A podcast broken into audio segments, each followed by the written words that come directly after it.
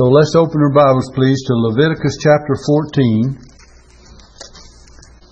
And as I say, we'll pick up the comments with verse 8. Let me read verse 8. It says, He that is to be cleansed shall wash his clothes and shave off all his hair and wash himself in water, that he may be clean. And after that he shall come into the camp and shall tarry abroad out of his tent 7 days.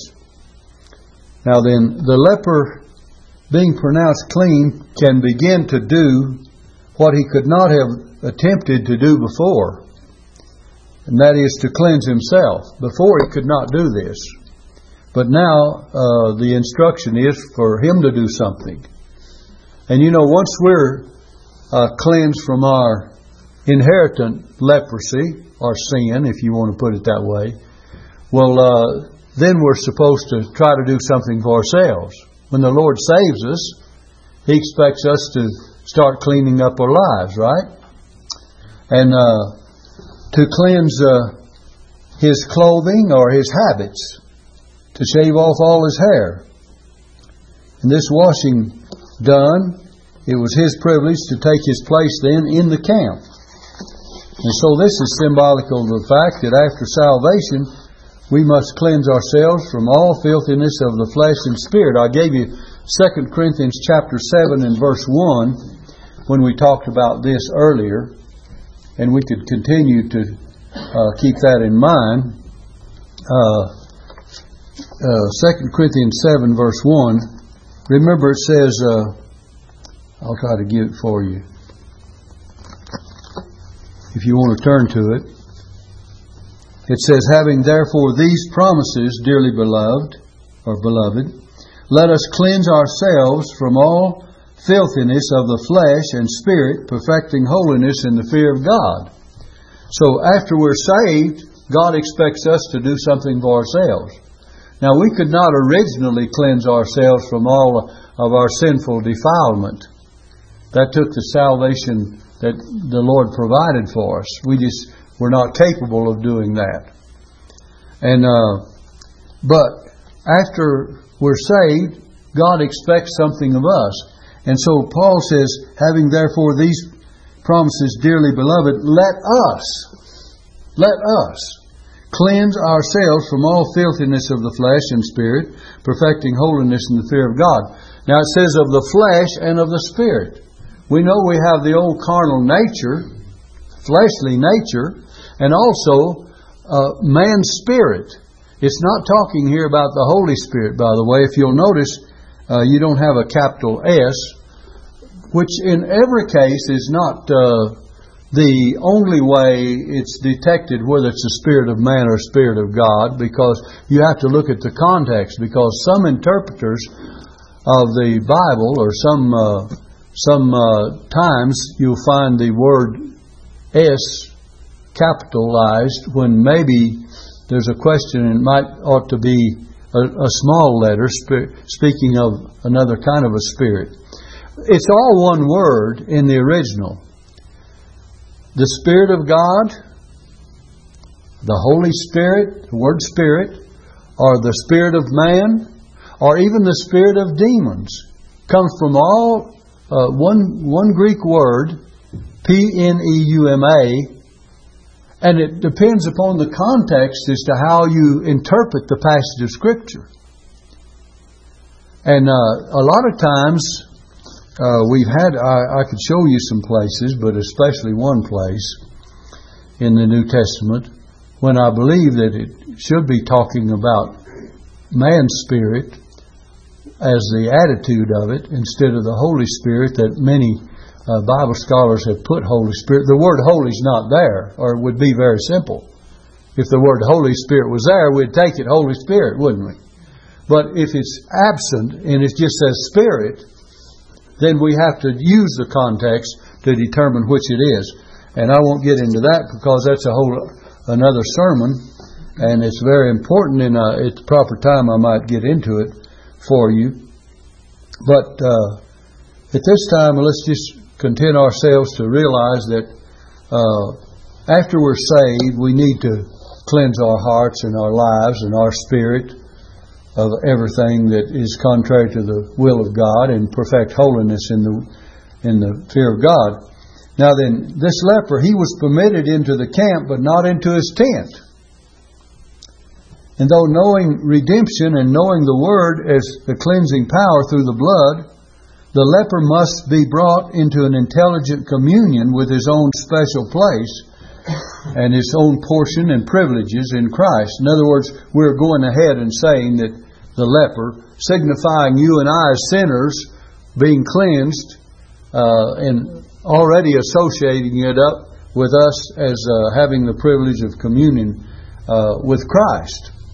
And so I'm really eliminating the actual condition of the leper sometimes and just going ahead and giving you the interpretation that it applies to you and I who are cleansed, and so we have special privileges and we have a special place, and we have we're brought into a intelligent communion in this place with the Lord.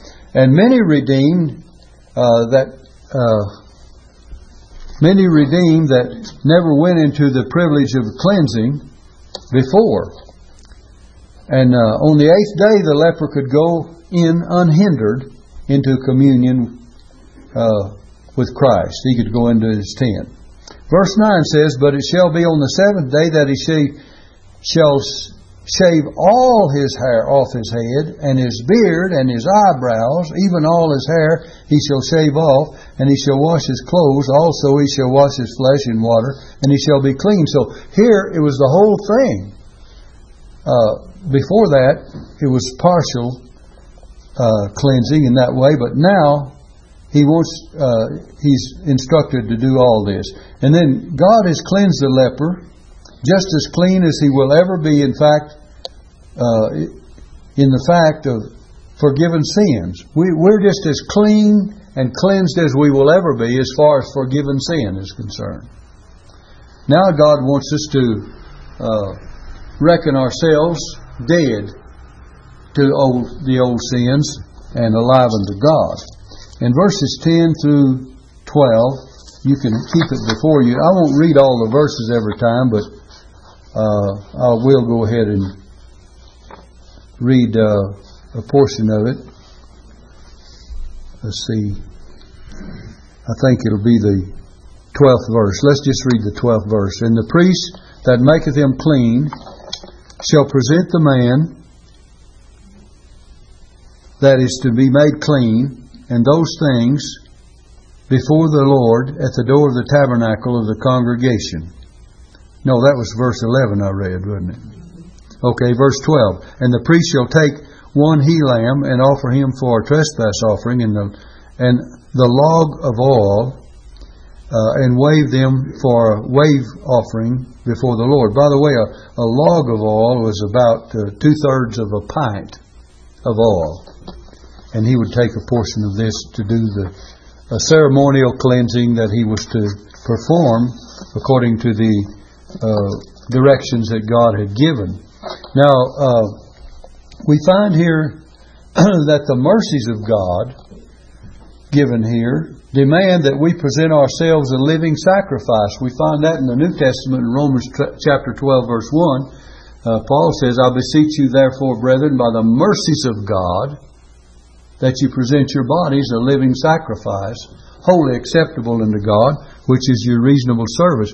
Just as the priest had to offer sacrifice, here, one he-lamb for a trespass offering, and then the other part, and the log of oil, and wave them for a wave offering before the Lord, we have to offer ourselves before the Lord as a living sacrifice.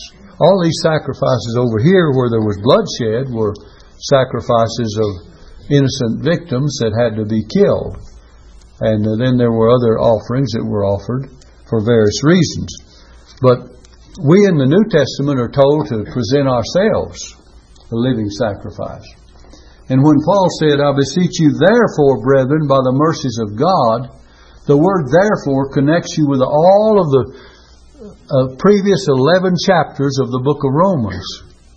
First, you find in the first chapter how that we have the gospel is the power of God unto salvation to everyone that believeth. You come over to the 3rd chapter, and all have sinned and come short of the glory of God. In the 4th chapter, you have Christ was delivered for our offenses and raised again for our justification. Chapter 5, verse 1 says, "Therefore," and it connects you with the first 4 chapters, "therefore being justified by faith, we have peace with God." So all that Paul sums up in the 5th chapter, verse 1, takes all of the first 4 chapters. And then you get over to 8th chapter, verse 1.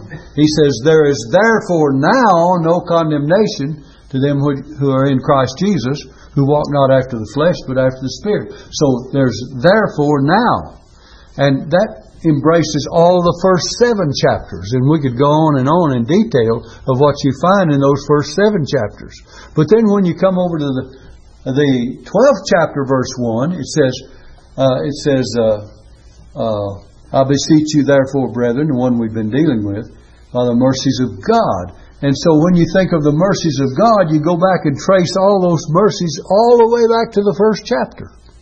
And especially in the 11th chapter, you'll find the mercies of God mentioned time and time again.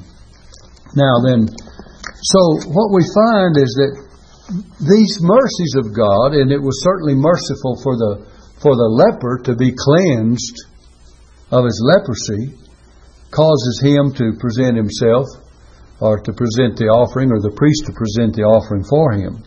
Now when God has redeemed us, we should take every opportunity for testifying of His grace. Remember the 10 lepers that came to Jesus? And Jesus said, "Go thy way and show yourself to the priest."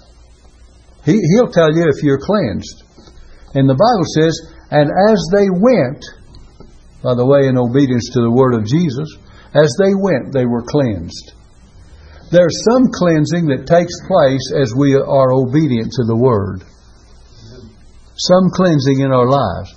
But they all were cleansed, 10 of them. And one who was a Samaritan returned to thank Jesus for it, for his cleansing. And lo and behold, Jesus said, "Were there not 10 cleansed?" He says, "Where are the 9? And sometimes we have multitudes of people who are Christians or who've been saved, and they take advantage of the salvation that God has offered them freely, and thank God they do. But then what happens? Do they ever return and say thanks by their presence in the house of God? Amen. Do they return and say thanks by their devotion to God and by presenting their bodies a living sacrifice, or by serving the Lord? You know, every person is saved to serve. You're not saved for just your own convenience. You're to do something. And whatever God lays on your heart. Everyone can't preach. Everyone is not a deacon. Everyone's not a special singer. Or everyone cannot have the talents to do many things that are done in the church. But everyone can do something. All of us can pray, right? And I'm sure that there's occasions where you can invite someone to the house of God. I'm sure that you might have an opportunity to tell someone what the Lord has done for you.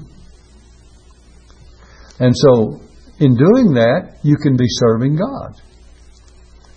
And I don't expect very many of us will make a great mark in this world, but we can make whatever God wants us to do. I remember in the seminary, Dr. Godsoe used to say that when the time all comes that we're, you know, all those seminary students and all that had enthusiasm about going to a mission field or pastoring a church or establishing a church or preaching and teaching the Word of God, he said, "I'm sure that when it's all said and done, we'll be just like a grain of sand upon the whole seashore." And that's probably what we'll amount to. But nevertheless, we will be that one grain, will we not? So we can do what God wants us to do. By the way, we're not going to all make a big splash. But let me tell you something. Did you know a perfect dive doesn't make a splash? Have you ever thought about that? You see them. Have you seen these diving contests on Olympics or something?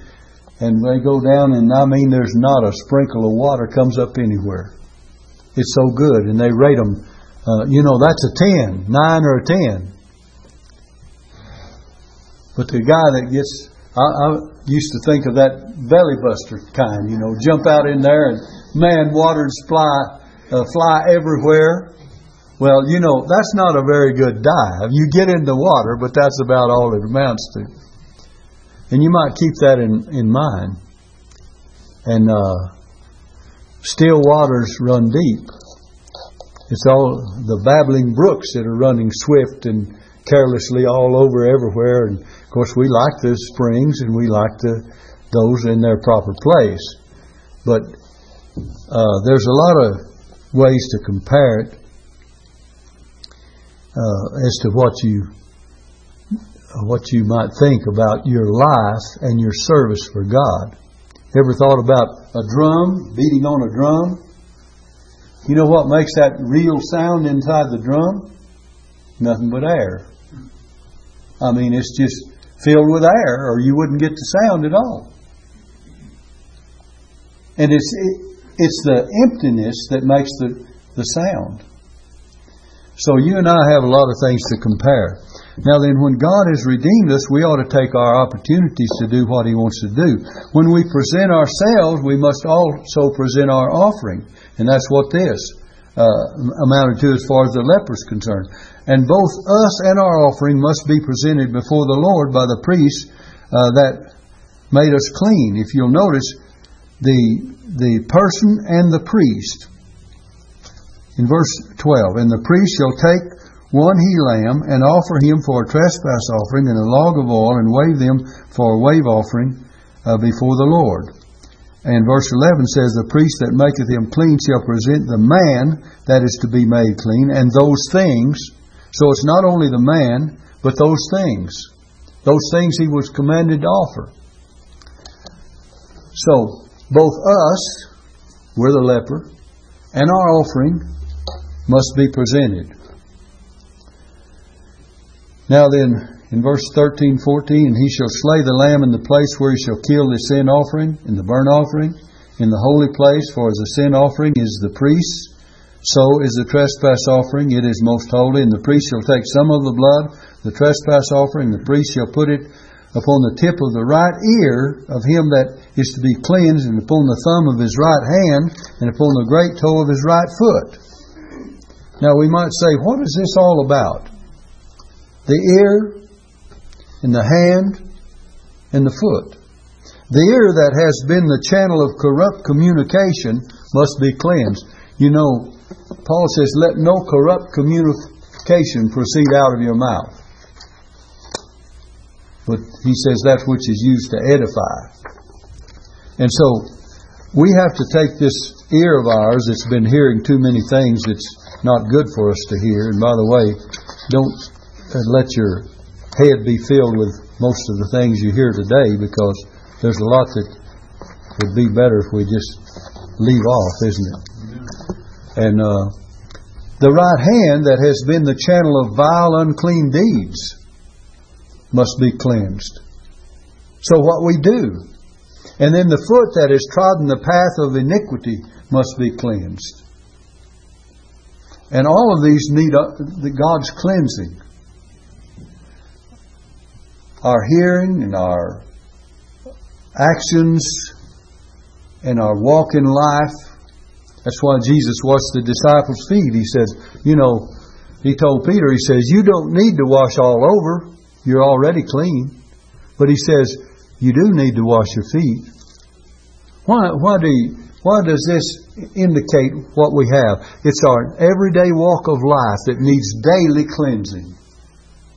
And that's why we find in 1 John chapter 1, verse 7, 9, and along in there, it says, if we confess our sins, He is faithful and just to forgive us of our sins and to cleanse us from all unrighteousness. I believe that's verse 9 probably.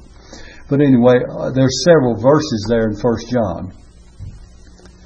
Now, the thing about it is, you and I, regardless of how we would like to stay clean in the whole world that we walk in day by day, we're going to become somewhat contaminated, either in word or deed or action or something that will happen during the day.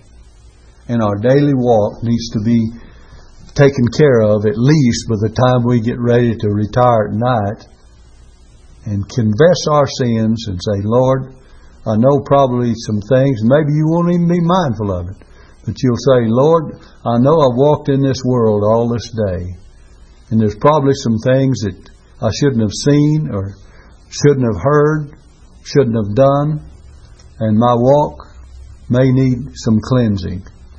My ear may need to be more in tune with the things of God. My hand may be more in tune with doing the things God would have me to do. And certainly my walk. And I want to confess my need for all forgiveness and go to sleep with a clear conscience.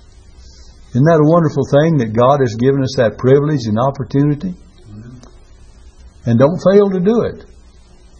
And by the way, each and every one does that for themselves. No one can do this for you. And you don't have to cry it out aloud. You can pray it in your heart. And when you get ready to forget about the whole burdens of this day and the things that go on throughout the day, you can say, Lord, whatever's happened, I want you to wipe the slate clean, and I want to go to bed and go to sleep in your protection and your care, and with a clear conscience. That's a happy way to go to sleep, isn't it? Yeah. And that should be the condition of all of our hearts. And God will give you that privilege. It wouldn't hurt, you know. You think of the little childhood prayer that we used to say and pray. Now I lay me down to sleep. I pray the Lord my soul to keep. If I should die before I wake, I pray the Lord my soul to take. And that's not a bad prayer, even though it's childish. In fact, we're just children anyway, aren't we? We're childlike in many ways. And we should... that's not a bad thing either. It's not a bad thing.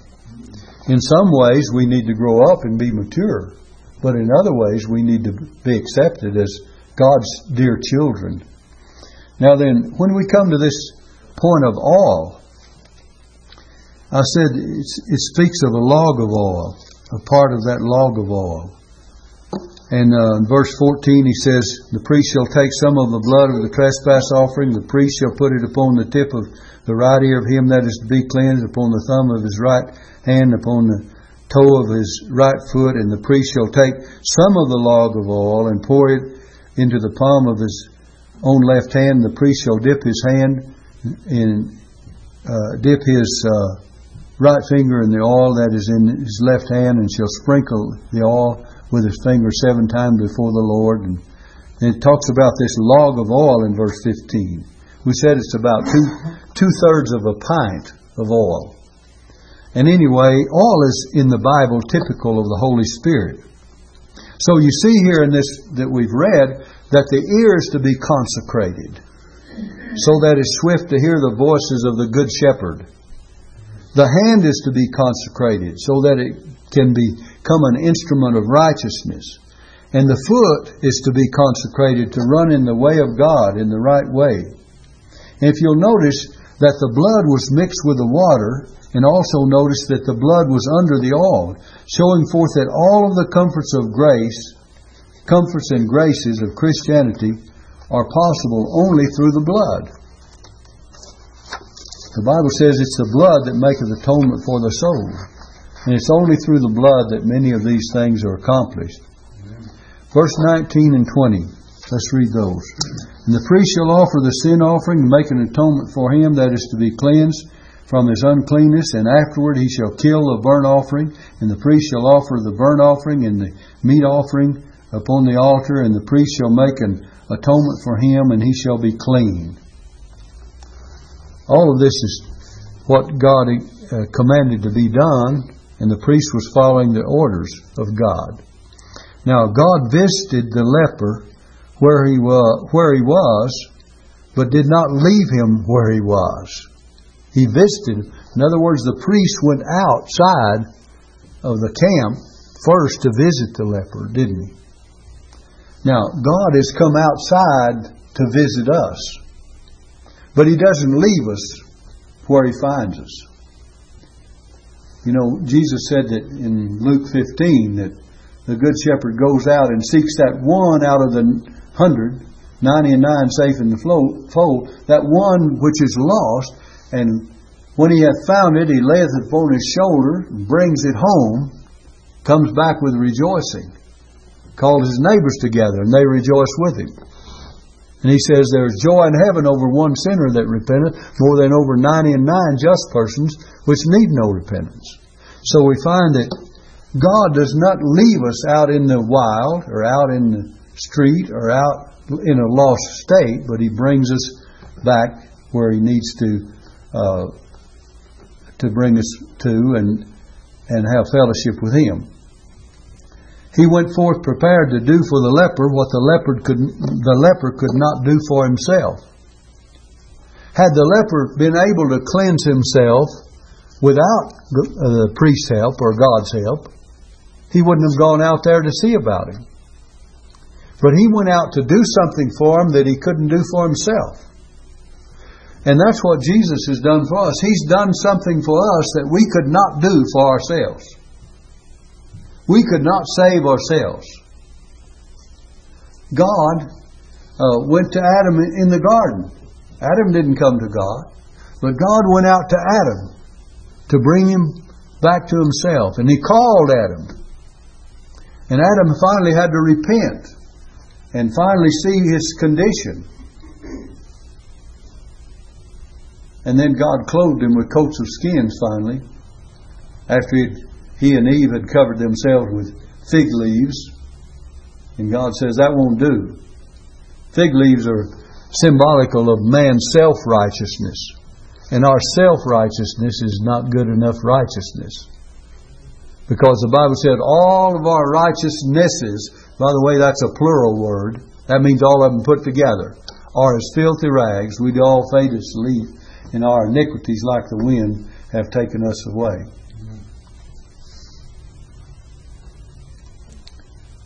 I think I told you one time, in your own privacy, to study what filthy rags are.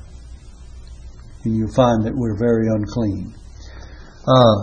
He went forth prepared to do for the leper then what he couldn't do. The leper was conducted from the place of defilement to the very door of the tabernacle.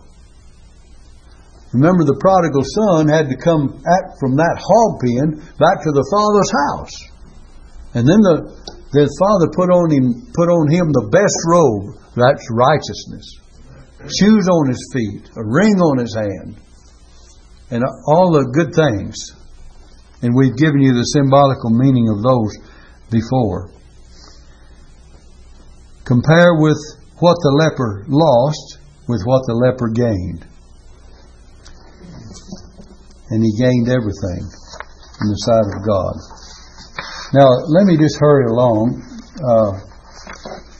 and give you some more things. There's a whole passage of Scripture you could read on down from verses 21 through 32, and you'd find that there was provision for the poor leper. Poverty did not excuse anyone from bringing an offering. The poor leper could bring his offering. God requires according to what a man has and not according to what he does not have. And then we study later on, if the plague be in the house, that is verse 34. And I think I've already pointed out that it could be in a man, or it could be in a garment, or it could be in the house later on. And the house becomes a type of the local church, by the way. This is God's house. Not the building itself, but what makes it God's house is God's people are in it.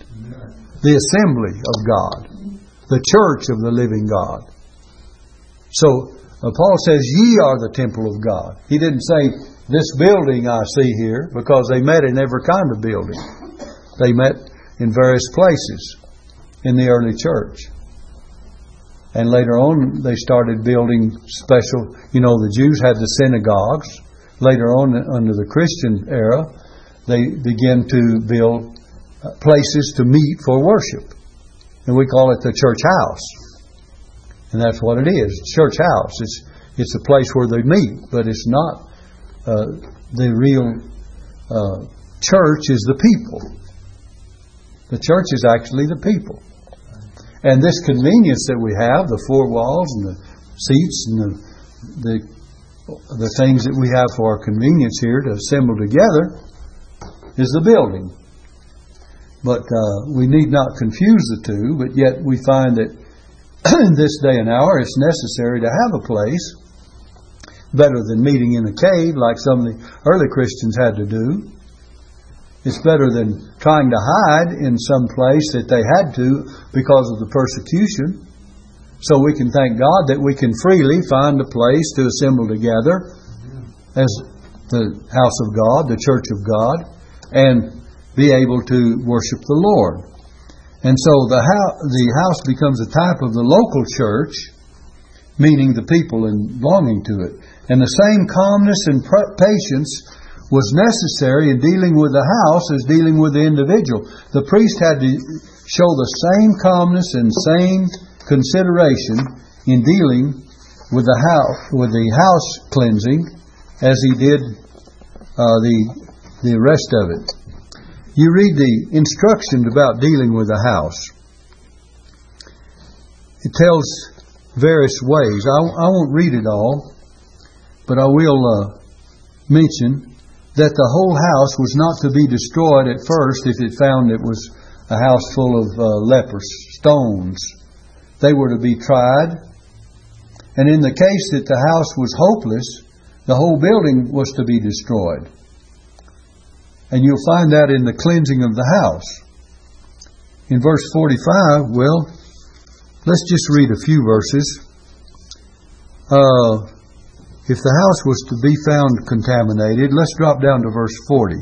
It says, "Then the priest shall command that they take away the stones in which the plague is, and they shall cast them into an unclean place without the city, and he shall cause the house to be scraped within, round about, and they shall pour out the dust that they scrape off without the city into an unclean place, and they shall take other stones and put them in the place of those stones, and he shall take other mortar and shall plaster the house. And if the plague come again and break out in the house, after that he hath taken away the stones, and after he hath scraped the house, and after it's plastered, then the priest shall come and look, and behold, if the plague be spread in the house, it is a fretting leprosy in the house, it is unclean, and he shall break down the house." So there comes a time that if it was not cleansed by replacing and cleansing part of it, that the whole thing had to be broke down. Wouldn't it be a sad thing if the whole church had to be destroyed? You read of the churches that Jesus speaks of in the book of Revelation, and he speaks of some that had somewhat against it. "Thou hast left thy first love." And that had to be corrected, even though that they were doing many things that were good. In those seven churches in the book of Revelation, in some, Jesus commends the things that are good, and he condemns the things that are bad. But you get over the church of Laodicea, and it was corrupt. And it shows, it's symbolical of the church of the last days that will be so corrupt that the Lord will have nothing to do with it. There were others that had suffered persecution. There were some that had good things and bad things. But wherever there was a complete necessity, if the house was a hopeless case, the whole building had to be destroyed. Now then, we make up the stones in the house, and sometimes these stones need to be replaced and cleansed, and the cleansing needs to take place in the church, in our individual lives. Let's put it that way. And when that takes place, then everything is okay. There's no contagious leprosy there. Well, everything's all right. And that's why we as individuals are bent upon, or at least encouraged to do, cleansing of our own hearts and our own lives.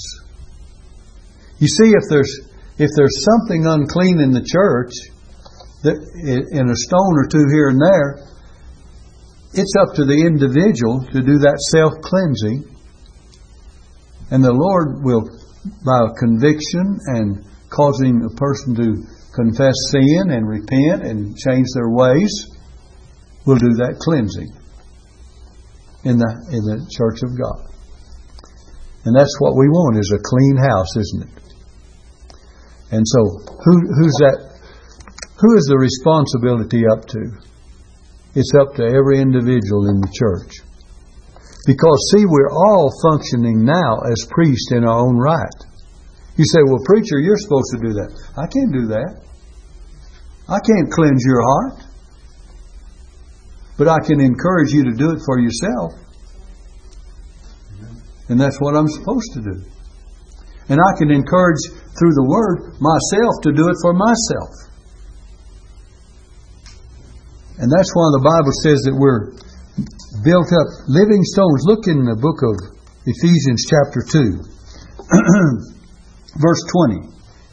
It says, we're built and are built upon the foundation of the apostles and prophets, Jesus Christ Himself being the chief cornerstone. Now look at this. In whom all the building fitly framed together groweth unto an holy temple in the Lord. So as the church, we're a holy temple in the Lord.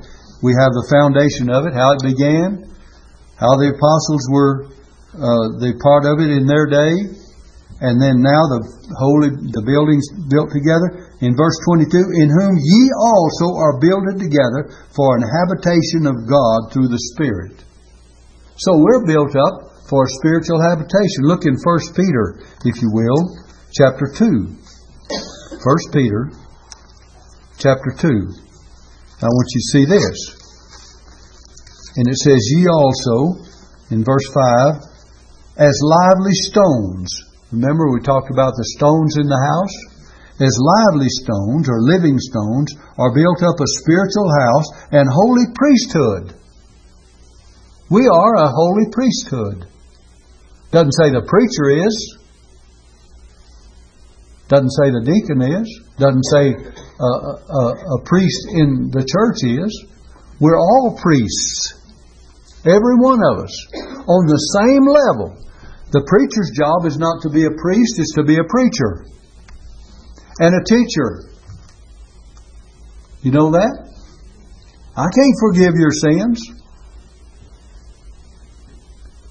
But we have a great high priest seated on the right hand of God, Jesus the Son of God, and He tells us to come boldly, all of us, to the throne of grace that we may obtain mercy and find grace to help in time of need. But back to this scripture. Ye also as living stones are built up a spiritual house and holy priesthood to offer up spiritual sacrifices acceptable to God by Jesus Christ.